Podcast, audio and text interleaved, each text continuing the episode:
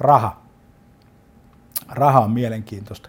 Yleensähän myyjän puntti tutisee, kun ruvetaan puhumaan rahasta, tai ihmisten puntti tutisee, kun puhutaan rahasta. Meillä on tottunut puhua ollenkaan rahasta. Mä haluaisin puhua vähän rahasta nyt, oikeastaan aika paljonkin rahasta. Tämä jakson tarkoitus on puhua rahasta, puhua investoinneista, puhua siitä rahasta, joka pitää investoida – ilmasiksi ei saa mitään, ja semmoiset hyväksikäyttäjät, tiedätkö, jotka pystyy, pyrkii aina niin laskee hintaa maksimaalisella tuloksella, niin niiden kanssa ainakaan minä en halua olla tekemisissä, koska tota, mä en jaksa sitä vääntöä, kun meidän pitää alkaa keskittyä siihen arvoon. Mutta puhutaan rahasta.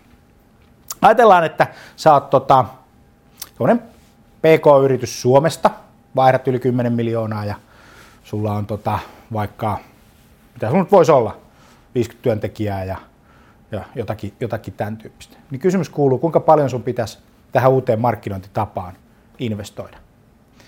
Niin jos sä lasket sen, että sun pitää saada siihen vähän softaa, maksaa ehkä 20 tonnia vuodessa, sitten sun pitää ehkä olla jonkunnäköinen niin kuin mainosbudjetti Googleen, sosiaaliseen mediaan, en tiedä, 10, 15, 20 tonnia vuodessa, meillä on 45 tonnia mennyt, ja sitten sun pitää laittaa ää, aika paljon sisältöihin rahaa.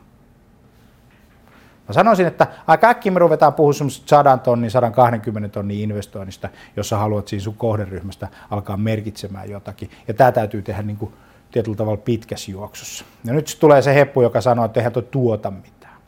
No niin, mikä on sun vaihtoehto? Sä katsot tästä kolme vuotta eteenpäin. Mikä on sun vaihtoehto? Jos sä aloitat nyt ja sä investoit sen 300 000, mitä sä voit saada, jos se kantaa sen kolmen vuoden jälkeenkin se, se, se markkinointi. Toinen vaihtoehto, sä et tee niitä investointeja ja sä teet sen virheen, mitä moni yritys tekee ja moni yrittäjä tekee, jättää uudistumatta. Pitää kulurakenteessaan ne vanhat toimintamallit, ei uudistu. No käy sitten, toinen vaihtoehto on se, että ne vanhat toimintamallit, joka luultavasti maksaa sulle enemmän kuin se 100 tonnia vuodessa, jos sulla on 3, 4, 5 myyjää ja eikö niin, sulla on tällaisia tietynlaisia asioita, niin se tulee maksaa sulle vielä enemmän. Mitä sulle tapahtuu? Sä jäät paitsi sitä huomiota ja sä, saat, sä et ole vastaamassa niiden asiakkaiden kysymyksiä. Sä et ole mukana siellä pelissä, mitä tällä hetkellä pelataan, joka on se huomio. Onko mä fiidillä, vastaanko mä kysymyksiin, merkity, onko mä merkityksellinen. Ja sitten kun sä tajuut sen, katteet alkaa putoamaan, joudut laskee hintoja, niin nämä kaverit, jotka on sitä tehnyt, niillä on ne positiot jo siellä hakukoneissa, niillä on ne positiot sosiaalisessa mediassa, ne pystyy tekemään, ne osaa sen pelin. Tiedätkö, niillä on semmoisia dashboardeja, semmoisia mittareita, missä ne tietää, missä sä oot ja missä he on suhteessa siihen asiakkaiden huomioon. Ja kun sä rupeat tekemään, niin ne kaverit tietää ja ne seuraa sua. Sitten kun sä tulet liian lähelle, ne investoi lisää. Mitä sulle tapahtuu?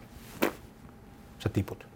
Se on sulle raskaampaa ja raskampaa, mitä myöhemmässä vaiheessa sä sen homman aloitat.